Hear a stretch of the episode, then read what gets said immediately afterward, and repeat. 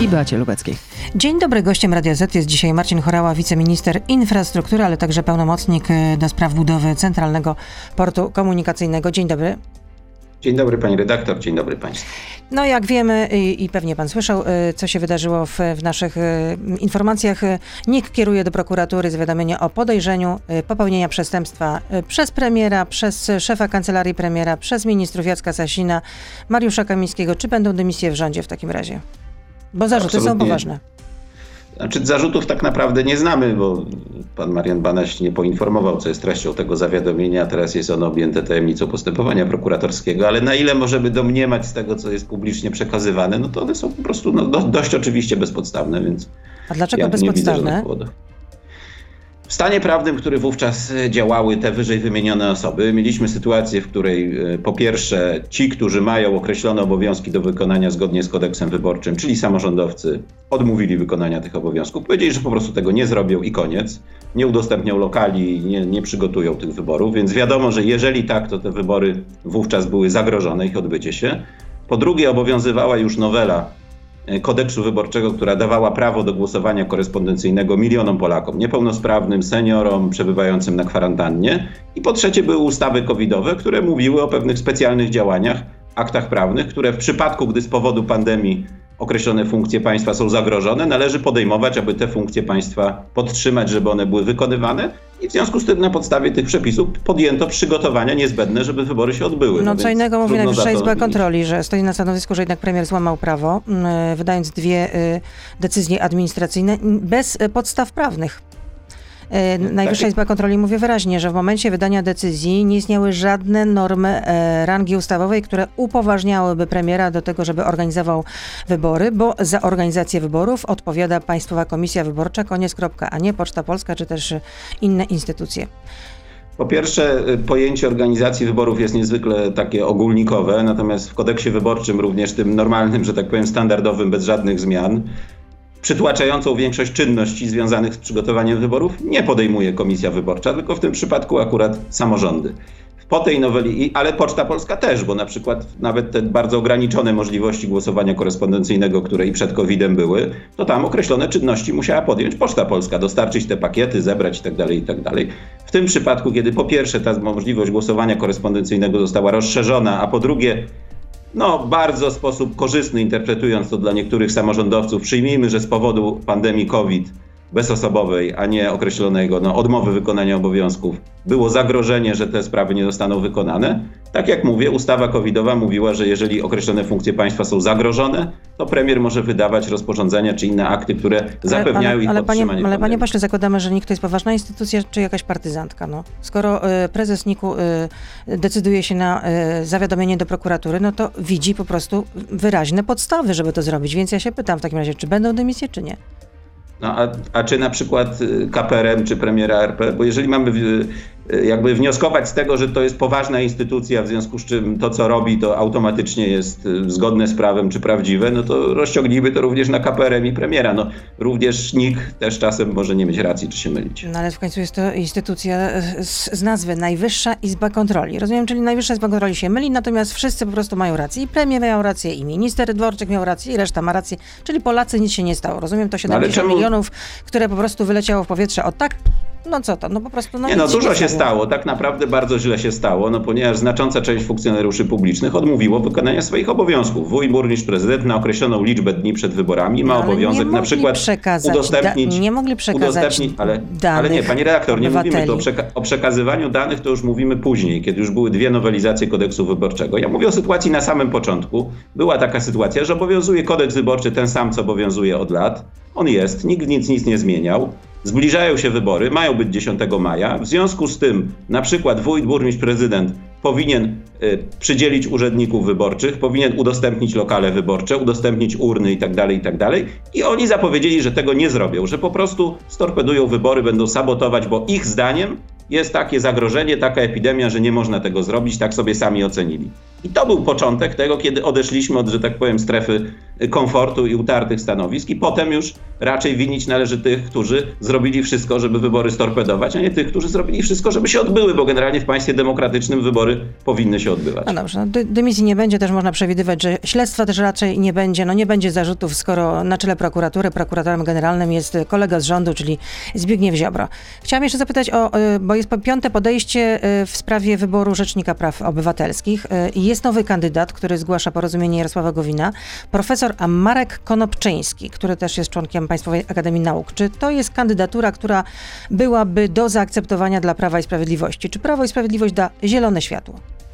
Ja tu niestety nie mam prawa wypowiadać się w imieniu Prawa i Sprawiedliwości. Jak to? I szczerze jest członkiem nie, Prawa i Sprawiedliwości. No ale nie jestem rzecznikiem, ale akurat tą sprawą się nie zajmowałem, no przepraszam, tak? To nikt nie jest w stanie zajmować się wszystkim, a nie jestem szefem klubu, ani szefem partii. Ja pamiętam, że w jednym z wywiadów pan prezes Kaczyński mówił, że będzie kandydatura porozumienia, która jest uzgodniona z PiSem, więc jeżeli to jest ta kandydatura, no to pewnie tak będzie. No wtedy Jarosław Kaczyński raczej wskazywał na Lidię Staroń, jeśli mówimy o tym samym wywiadzie. Ale na to nazwisko nie padło, więc no, być może wszyscy źle zinterpretowali, a to chodziło o tę kandydaturę. Ja myślę, że to się pewnie dzisiaj y, wyjaśni. Czyli na to pytanie nie jest pan w stanie odpowiedzieć. A czy y, majątek y, pana premiera i jego żony robi na panu wrażenie? Znaczy, no jest to oczywiście jak na polskie warunki bardzo dobry, duży majątek. No, można powiedzieć, należał do bardzo majętnych osób. Nie ma też żadnych no powiedzmy, że Wirtualna Polska, że Wirtualna Polska napisała, że no, majątek e, pana premiera i jego małżonki można wyceniać na co najmniej 40 milionów złotych. To jest 5 mieszkań, 3 domy, kilkanaście hektarów ziemi, oszczędności. Też ta sama wirtualna Polska nie postawiła żadnych zarzutów czy cienia chociażby podejrzeń, że tu jest jakaś nieuczciwość, jeżeli chodzi o sposób dojścia do tego majątku. No, pan premier, zanim został premierem, pełnił e, funkcje i to przez wiele lat, na których się bardzo dobrze zarabia. No, dla niego w ogóle decyzja o wejściu do polityki to była decyzja ogromnej degradacji, jeżeli chodzi o zarobki. To nie jest tajemnicą i nie jest tajemnicą, że przez te lata pracy jako chociażby prezes banku dorobił się pokaźnego jak na polskie warunki majątku. Ale nikt tutaj przecież nie sugeruje, że ten majątek miał być e, zgromadzony w sposób jakikolwiek nieuczciwy. Nie o to chodzi. No, e, mówię tylko, e, pytam dlatego też, że no, premier ostatnio w jednym z wywiadów mówił też, stawiał w takim pewnym kontekście osoby, które są majętne właśnie, że korzystają z dróg, że korzystają z usług publicznych, a się do tego nie dokładają w odpowiedni sposób do swoich zarobków, to nieuczciwe. No to w takim razie, czy pan premier się dokłada w taki właściwy sposób do, do, do tego, jak działa państwo? Według Chodzi mi od strony wiedzy, po prostu pan, usług publicznej.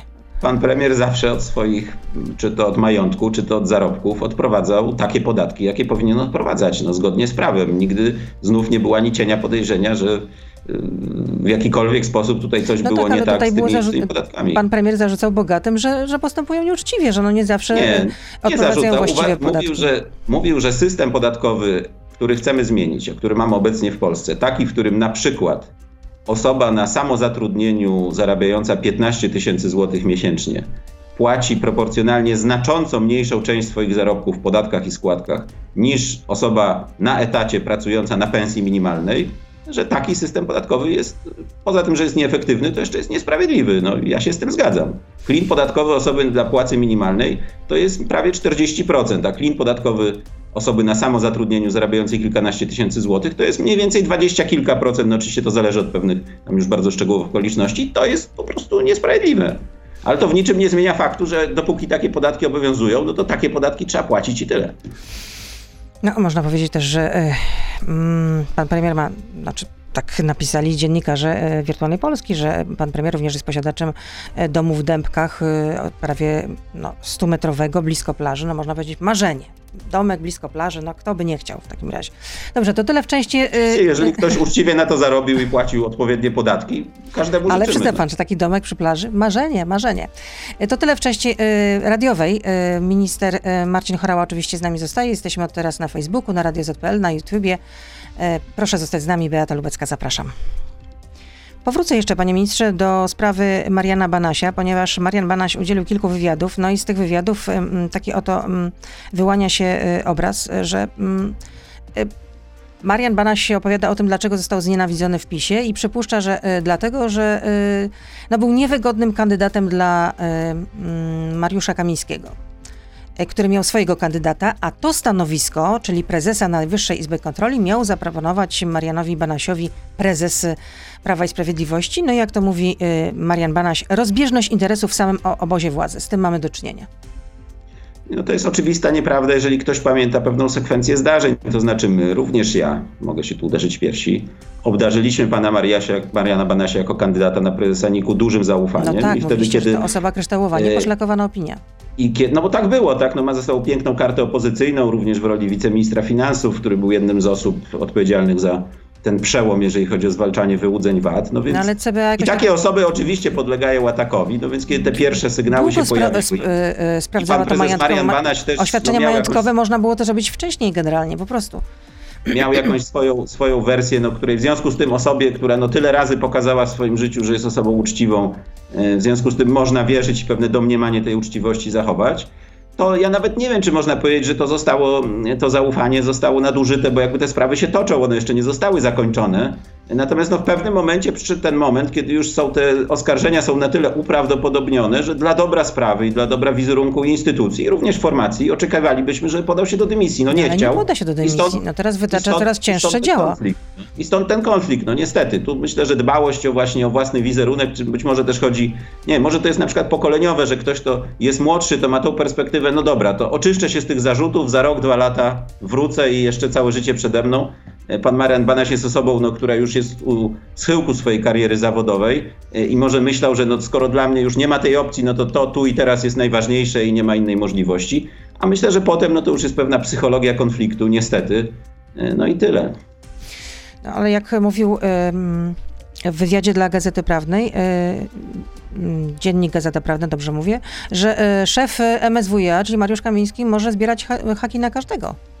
To on rozdaje karty. Jeśli ma się monopol na informacje, można wobec każdego preparować zarzuty oskarżenia. Tak mówi prezes Banaś. Rzeczywiście no, Mariusz Kamiński jest takim no, człowiekiem, tak właśnie... którym ma dużą władzę i ma takie wielkie apetyty?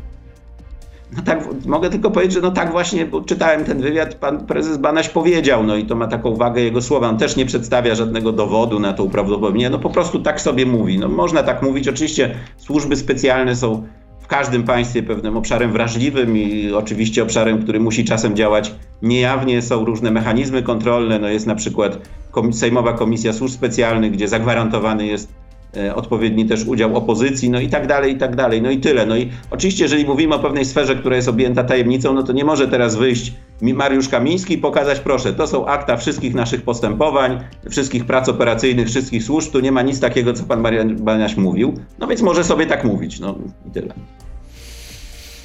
Marcin Chorała jest z nami, wiceminister infrastruktury. Mm, wrócę do sprawy, mm, e, która wczoraj mocno elektryzowała i zapytam, dlaczego pan premier Morawiecki wyszedł przed orkiestrę, e, e, ogłosił prawie, że sukces, że Czesi wycofają jednak wniosek do Trybunału Sprawiedliwości Unii Europejskiej, że jesteśmy bliscy, bliscy osiągnięcia porozumienia, a potem kilka godzin później, później przepraszam, premier czeski mówi, że dziennikarzom, że niczego takiego nie obiecywał. No to to jest może kwestia pewnej różnej interpretacji tych samych faktów. Ale to, Według co mojej premier wiedzy... Morawiecki chciał się pokazać jako taki skuteczny szeryf, że pojechał do tej Brukseli i gasi pożar?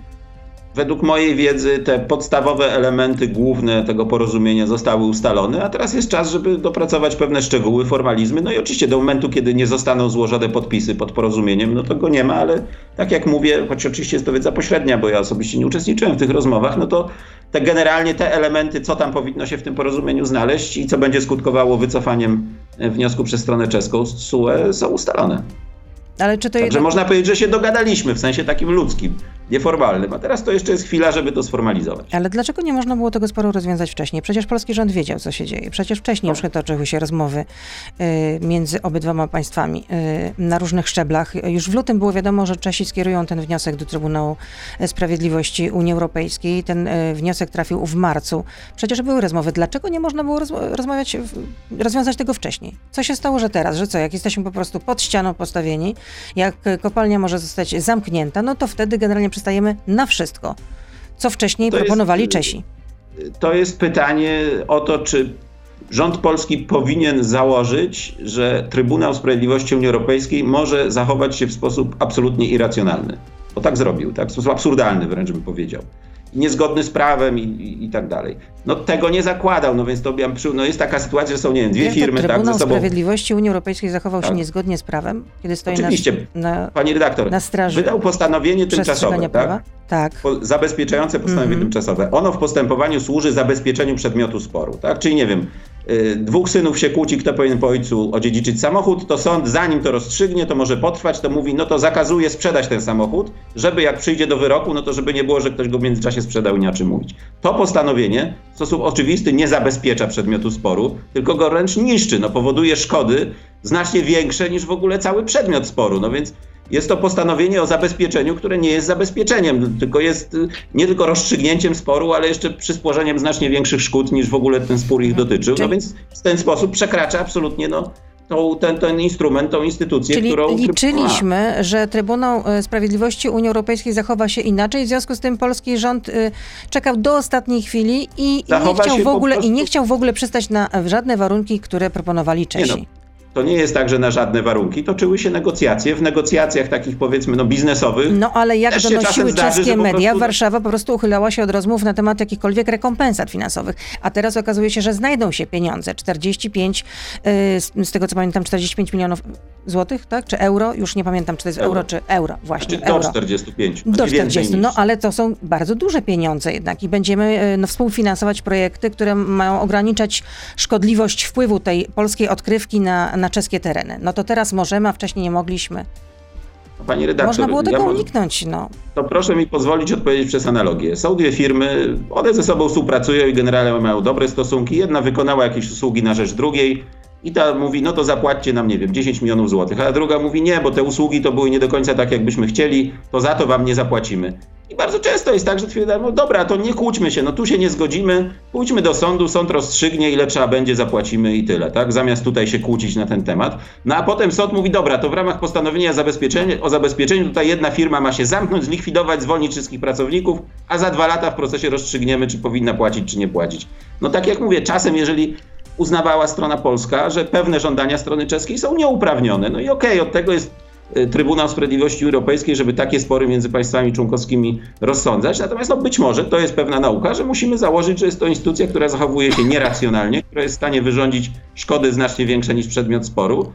Tak jak mówię, no, ale nie wiem, czy można jednak rząd polski za to winić, że zakładał, że jest to racjonalna, działająca w granicach prawa i zdrowego rozsądku instytucja. Chciałbym żyć w świecie, gdzie tak możemy jednak zakładać. No tylko, że do tego sporu dochodzi też w ramach Grupy Wyszehradzkiej. Przecież mamy być sobie bliscy, no. Mamy współpracować. No tak, ale to nie zmienia fakt. I współpracujemy na bardzo wielu polach i mamy wspólne zdanie, natomiast no w takiej no, bardzo to Piotr konkretnej... Duda nawet szef Solidarności zwrócił na to uwagę, że tutaj niby jesteśmy tacy zaprzyjaźnieni, że mówimy sobie po imieniu, oczywiście no mówimy, no, że szefowie państw mówią sobie po, po imieniu, a jak przychodzi co do czego, to nie można tego po prostu rozwiązać i dochodzi do takich y, sytuacji, że być może ludzie pójdą na bruk nie pójdą na bruk i ta sytuacja zostanie rozwiązana. No jeszcze raz powtórzę. Ale jest pan optymistą ja na też... pewno, że, że kopalnia będzie pracować do 2044 roku? No, czy akurat do 44 to oczywiście nie wiem, bo to jest bardzo daleko w przyszłość oddalony czas i w ogóle nie wiemy, co będzie w 44 roku. Ale to, że teraz uda się osiągnąć porozumienie, w wyniku którego Czechy wycofają ten wniosek i to postanowienie o zabezpieczeniu zostanie zdjęte przez Trybunał, tak, no, tak jak mówię, zasadnicze elementy tego, e, tego porozumienia już zostały wypracowane, a nawet między bardzo bliskimi przyjaciółmi na arenie międzynarodowej, no przecież może zdarzyć się czasem w jakiejś sprawie różnica interesów, różnica zdań, no na zawsze występuje między najbliższymi sojusznikami, nie wiem, i czasem ze Stanami Zjednoczonymi mamy jakąś różnicę zdań e, i z naszymi sojusznikami w Unii Europejskiej, no to jest normalne w stosunkach międzynarodowych. To państwo musiało w ogóle nie zabiegać o swoje interesy, tylko zawsze przyznawać i drugiej stronie interesy, no tylko wtedy by nie miało żadnych sporów czy żadnych momentów, gdzie może e, trzeba coś uzgodnić.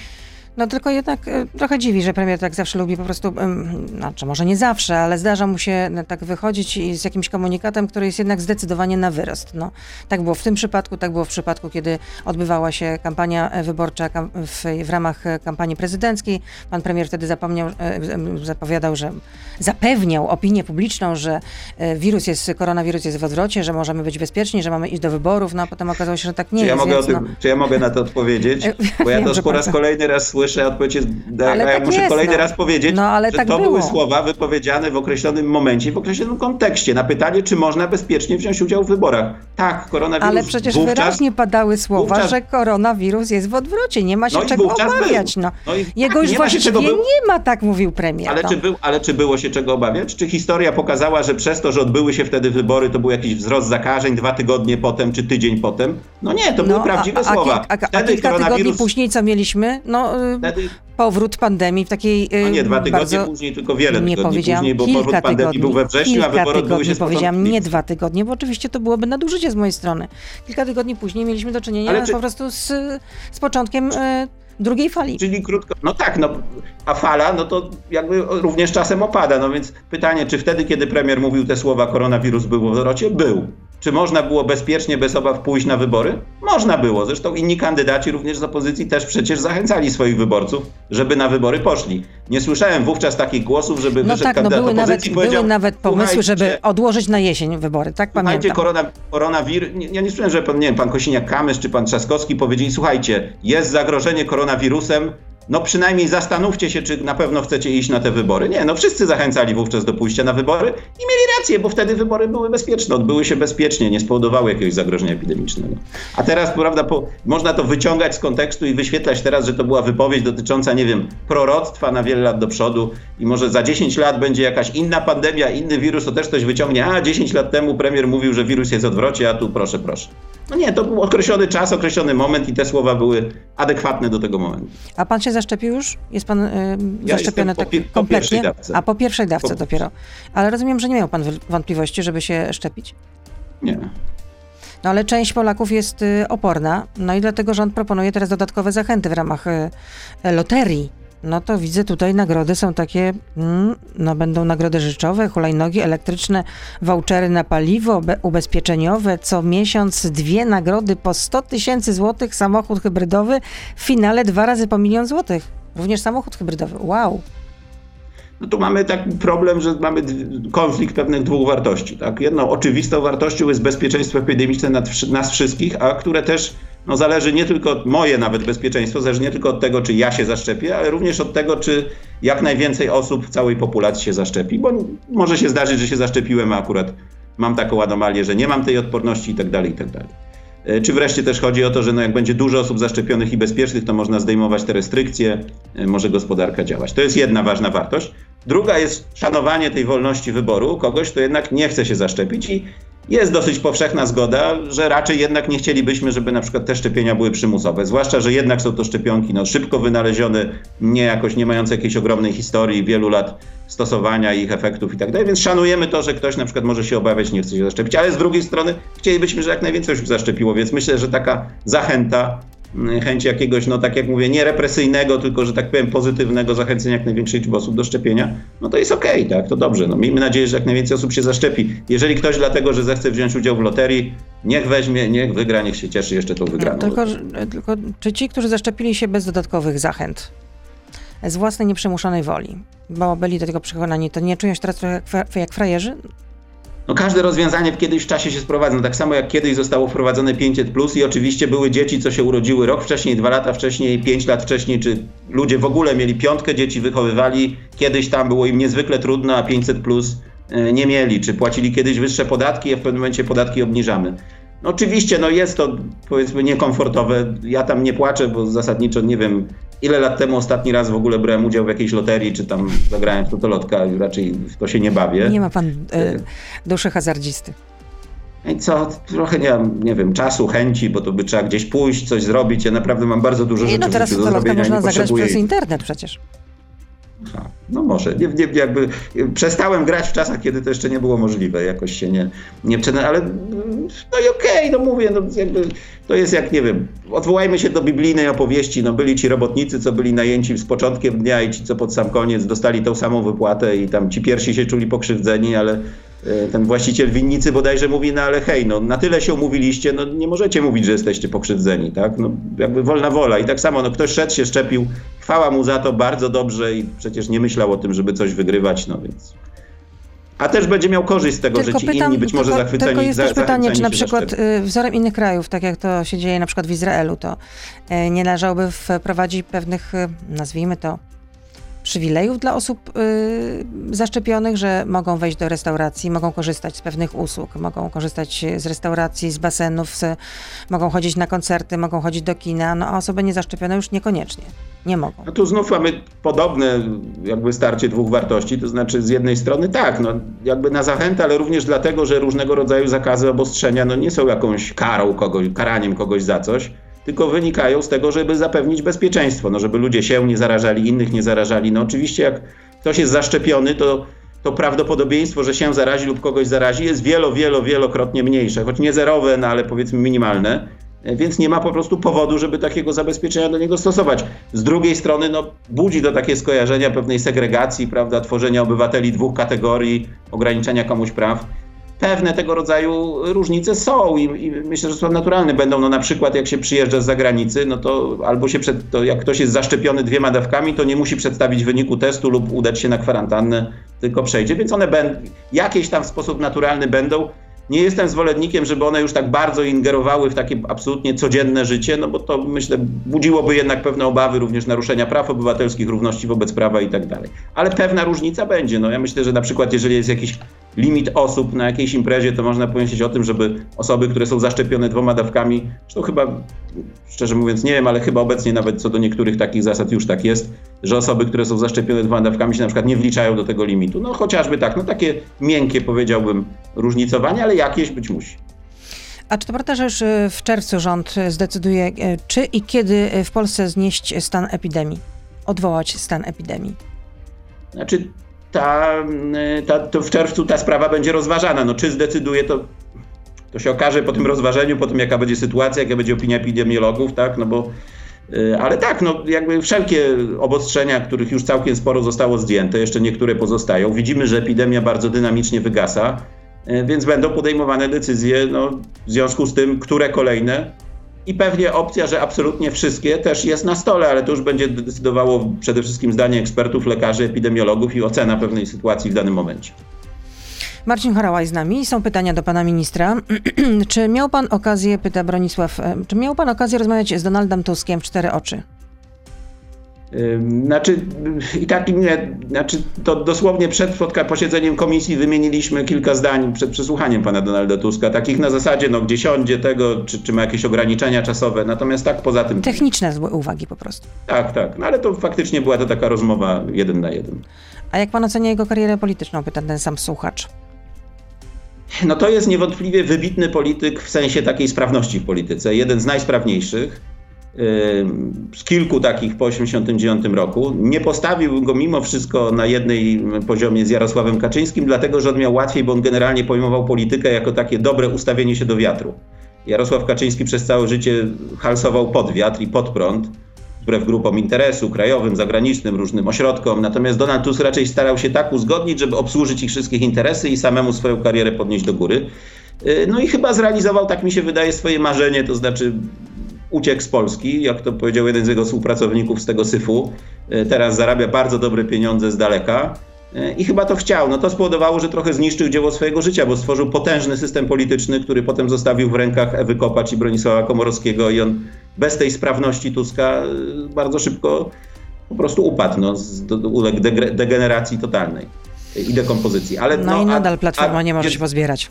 Więc, ale no mówiąc o tej sprawności, no polityka to nie tylko sprawność. No pod względem celów, jakie osiągał, tego co zrobił w Polsce, no oceniam go bardzo negatywnie, jako jedną no, z najbardziej szkodliwych dla naszego kraju osób. Właśnie dlatego, że on miał pomysł taki, że on sam zajdzie wysoko w ten sposób, że wszelkie grupy interesu i tak dalej będą zadowolone, będą mogły tutaj czerpać swoje zyski i robić co chcą z Polską, a za to go poprą i on nie będzie miał konfliktu i będzie super. I również zagraniczne ośrodki tak samo, potem go poprą, będzie tam w Unii Europejskiej ważny. Tu przykład Aleksandra Kwaśniewskiego, który jednak trzeba mu to oddać, na Ukrainie Rosji się postawił i co oczywiście spowodowało, że dostał bana i nie, nie, żadnej ważnej pozycji międzynarodowej nie osiągnął, bo te gremia zawsze patrzą na to, czy na przykład nie będzie to konfliktowało takiego ważnego kraju jak Rosja. I tu na przykład w tej sprawie Aleksandra Kwaśniewskiego wyżej od Donalda Tuska stawiał.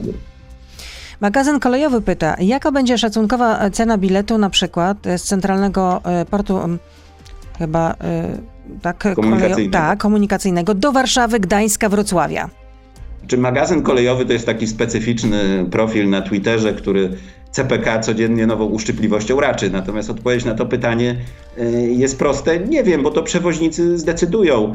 My budujemy infrastrukturę. Założenie jest takie, żeby ta infrastruktura była zintegrowana z całością infrastruktury kolejowej, więc na pewno nie będzie to tylko ta najwyższa komercyjna półka kolei dużych prędkości, ale będzie można również niższej rangi czy niższego, niższej kategorii przejazdy międzyregionalne, aglomeracyjne i tak dalej z wykorzystaniem tej infrastruktury podejmować i będzie można te przewozy, ponieważ celowo nie spełniamy unijnej definicji kolei dużych prędkości, bo gdybyśmy ją spełnili, to to musi być czysta komercja i w związku z tym wysokie ceny biletów. Natomiast ponieważ jej nie spełniamy, no to istnieje możliwość tak zwanego public service, czyli zamówienia przez państwo pewnej usługi publicznej przewoźników, dotowanej i w związku z tym o niższej cenie biletów. Ale o tym oczywiście decyzję będzie podejmował minister infrastruktury w roku 27, 28, 29, nie wiadomo, wtedy, kiedy te przewozy się będą odbywały. Tak? A, my, a my budujemy infrastrukturę teraz tak, żeby było to możliwe. Łukasz pyta, szacunkowa wartość majątku premiera Morawieckiego to ponad 31 milionów złotych. No teraz według ostatnich ustaleń, że około 40 milionów, co najmniej. Czy y, Prawo i Sprawiedliwość y, wprowadzi podatek katastralny, skoro dążycie do sprawiedliwości społecznej? Nie prowadzimy takich prac i powiedziałbym, że w polskich warunkach byłoby to z przyczyn kulturowych bardzo niesprawiedliwe. To znaczy mamy Polsce pewien specyficzny stosunek do własności nieruchomości, domu, mieszkania. I on po prostu jest, taką mamy kulturę. I nie jest to traktowane jak towar. I to powoduje, że mamy bardzo duże grono osób, które są zasadniczo biedne albo bardzo biedne, a mieszkają w nieruchomościach bardzo dużej wartości. Na przykład y, emeryt, którego dzieci się od niego wyprowadziły, zmarł współmarzonek, mieszka sam, ma na przykład 2000 emerytury i mieszka w dużym mieszkaniu w centrum Warszawy. To to mieszkanie jest jest bardzo dużo warte, tak? Może być warte nawet kilka milionów złotych, a to jest biedna osoba i ona nie traktuje tego jak towar i to nie jest tak, że 80-letnia osoba teraz mówi, dobra, no to ja tu kupię, sprzedam, kupię dwa inne mieszkania, jedno wynajmę, w drugim pomieszkam, to i tak, no tak po prostu nie, tak, tak nie jest i nie będzie i dla takiej osoby konieczność zapłacenia y, ogromnej dla niego kwoty przekraczającej jego dochody w podatku katastralnym wyprowadzki w tym podeszły i tak dalej, no byłaby moim zdaniem właśnie społeczną niesprawiedliwością. Natomiast no, jest parę, no, są takie bardzo duże majątki, a to pytanie, tak, czy majątek, czy dochód, no, teraz proponujemy pewną zmianę systemu podatkowego, która jednak trochę te niesprawiedliwości wyrówna. Yy, nie jest ona jakąś kosztem drastyczną, innych. nie jest znaczy kosztem tych, no kosztem, w cudzysłowie kosztem, tak, no bo właśnie to podaję wam ten przykład tego samozatrudnienia, tak, czy to, że osoba, która zarabia 15 tysięcy na samozatrudnieniu, płaci procentowo mniejsze podatki i składki niż ta, która na etacie zarabia czy płacę minimalną, czy 2, czy 3, czy 4 tysiące złotych. Wydaje się to niesprawiedliwe, co więcej, ta cała zmiana generalnie będzie obniżką podatków, no ale co do pewnej wąskiej grupy, bardzo niewielkiej, i tej, która może sobie na to pozwolić, i tej, która relatywnie w stosunku do dochodu bardzo mało płaci, no to ta drobna podwyżka oczywiście też będzie. I jeszcze tylko dodajmy, że nie każda, bo jak taka osoba nawet ma 15 tysięcy, jednocześnie ma małżonka i rozliczy się z małżonkiem, no to już nie wpadnie w te podwyżki. Jak tam ma dzieci, też nie, więc to będzie naprawdę wąska grupa. Michał pyta, według założeń rządu pierwszy samolot z CPK ma wystartować w 2027 roku. Jednak nie wbito nawet łopaty. Budowa CPK ma trwać 8 lat, spełnienie więc tych terminów jest niemożliwe. Od 2017 roku jest pan już drugim pełnomocnikiem. Nie zmieniło się nic, a wynagrodzenie na konto leci. Czy to nie jest kumoterstwo? Pyta Michał. Znaczy, a po pierwsze, akurat z tytułu tego, że jestem pełnomocnikiem rządu do spraw CPK, nie mam żadnego dodatkowego wynagrodzenia. Mam dokładnie takie same jak każdy inny wiceminister, sekretarz stanu. Funkcje pełnomocników rządu nie są dodatkowo płatne, są tylko dodatkowymi obowiązkami.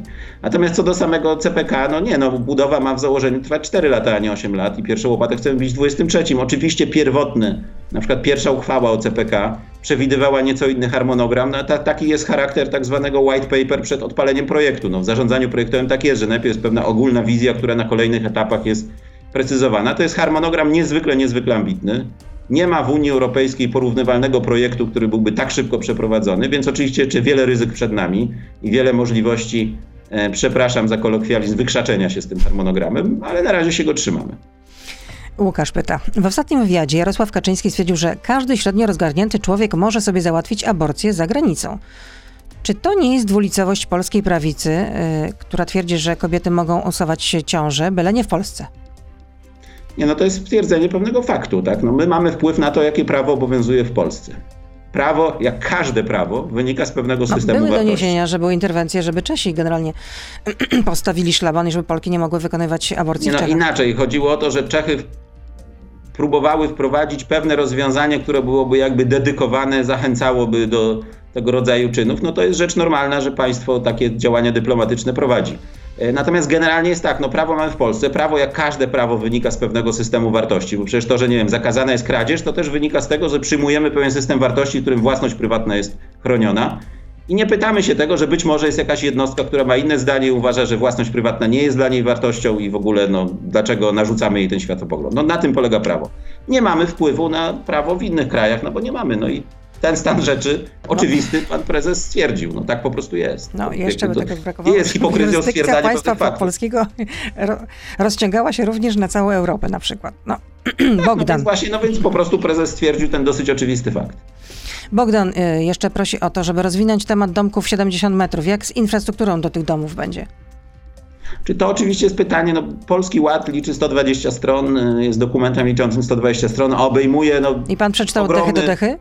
Ogromny zakres. No, przeczytałem, ale na pamięć nie znam, więc. No, nie spodziewam z góry, się. Z góry przepraszam, jakby mnie tu pani chciała odpytywać, bo to niektórzy dziennikarze mają taką metodę, że tam z jakiegoś dokumentu jakieś zdanie i potem polityk nie wie. Nie? E, albo jeszcze lepiej jakiś cytat, co sam ten polityk 10 lat temu powiedział, a jest podany w takim kontekście, że mu to się wydaje, że nie on, on to skrytykuje, a potem aha, ha, ha, bo sam to powiedział. Ale dobra, wracając do tych 70 metrów, e, no to są bardzo takie szczegółowe, które oczywiście, no, od, na przykład o tym budownictwie to będzie cała ustawa, która pewnie może liczyć więcej stron niż w ogóle program Nowy Ład. No, program sygnalizuje pewien kierunek, będą szczegółowe rozwiązania. Generalnie rzecz biorąc, oczywiście Zamiast będzie. upraszczać to... prawo, to my je komplikujemy.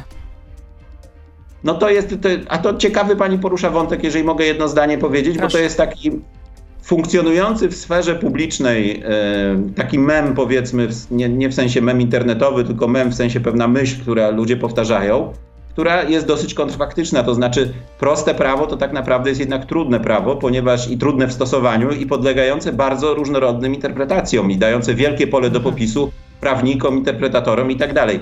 Im bardziej prawo szczegółowe, choć oczywiście można tu przedobrzyć, jest pewna no, biegunka legislacyjna i to, że przekracza, ale im bardziej to jest szczegółowo opisane, tym to prawo jest prostsze dla przykład dla obywatela, bo on tam ma jasno powiedziane, co w tym przypadku, co w tym, co w tym, co w tym. Każdy jest opisany, każdy jest parametryzowany. Natomiast jak jest jedno ogólne zdanie, no to wtedy obywatel pozostaje w daleko idącej mm, niewiedzy co do tego, jak to potem kto zinterpretuje, jeden tak, drugi inaczej. A, a jeśli chodzi o tę infrastrukturę do tych domki, domów, no gdzie mogą być stawiane właściwie no, w dowolnym miejscu niemalże. Znaczy nie, no, jakby pozwolenie na budowę jest jednym z elementów procesu inwestycyjnego i jednak nie jedynym. I pewne generalne wymagania y, mogą być postawione i pewnie postawione będą, natomiast one nie będą wymagały przeprowadzenia procedury, procedury uzyskania pozwolenia na budowę. Tak? No to, to, to jedno. No i też czasem trzeba założyć, że jednak ludzie w swojej masie zasadniczo zachowują się racjonalnie. I na przykład raczej ktoś nie buduje domu po to, żeby w nim siedzieć bez prądu, bez wody, bez gazu i w ogóle bez żadnych mediów. A, ja, a z drugiej strony, jak taki jeden się znajdzie i tak wybuduje, no to mój Boże, no to będzie siedział, no, jak chce. Chcącemu nie dzieje się krzywda, jest taka zasada prawnicza. No to w takim razie dojechaliśmy do końca. Marcin Chorała był z nami, wiceminister infrastruktury i pełnomocnik do spraw e, budowy Centralnego Portu Komunikacyjnego. Życzę oczywiście nieustająco zdrowia. Do usłyszenia, do zobaczenia, dobrego dnia. Ja Życzę, bardzo też się. dziękuję. Pozdrowienia. To był gość Radia Z. Słuchaj codziennie na playerze i w Radio Z.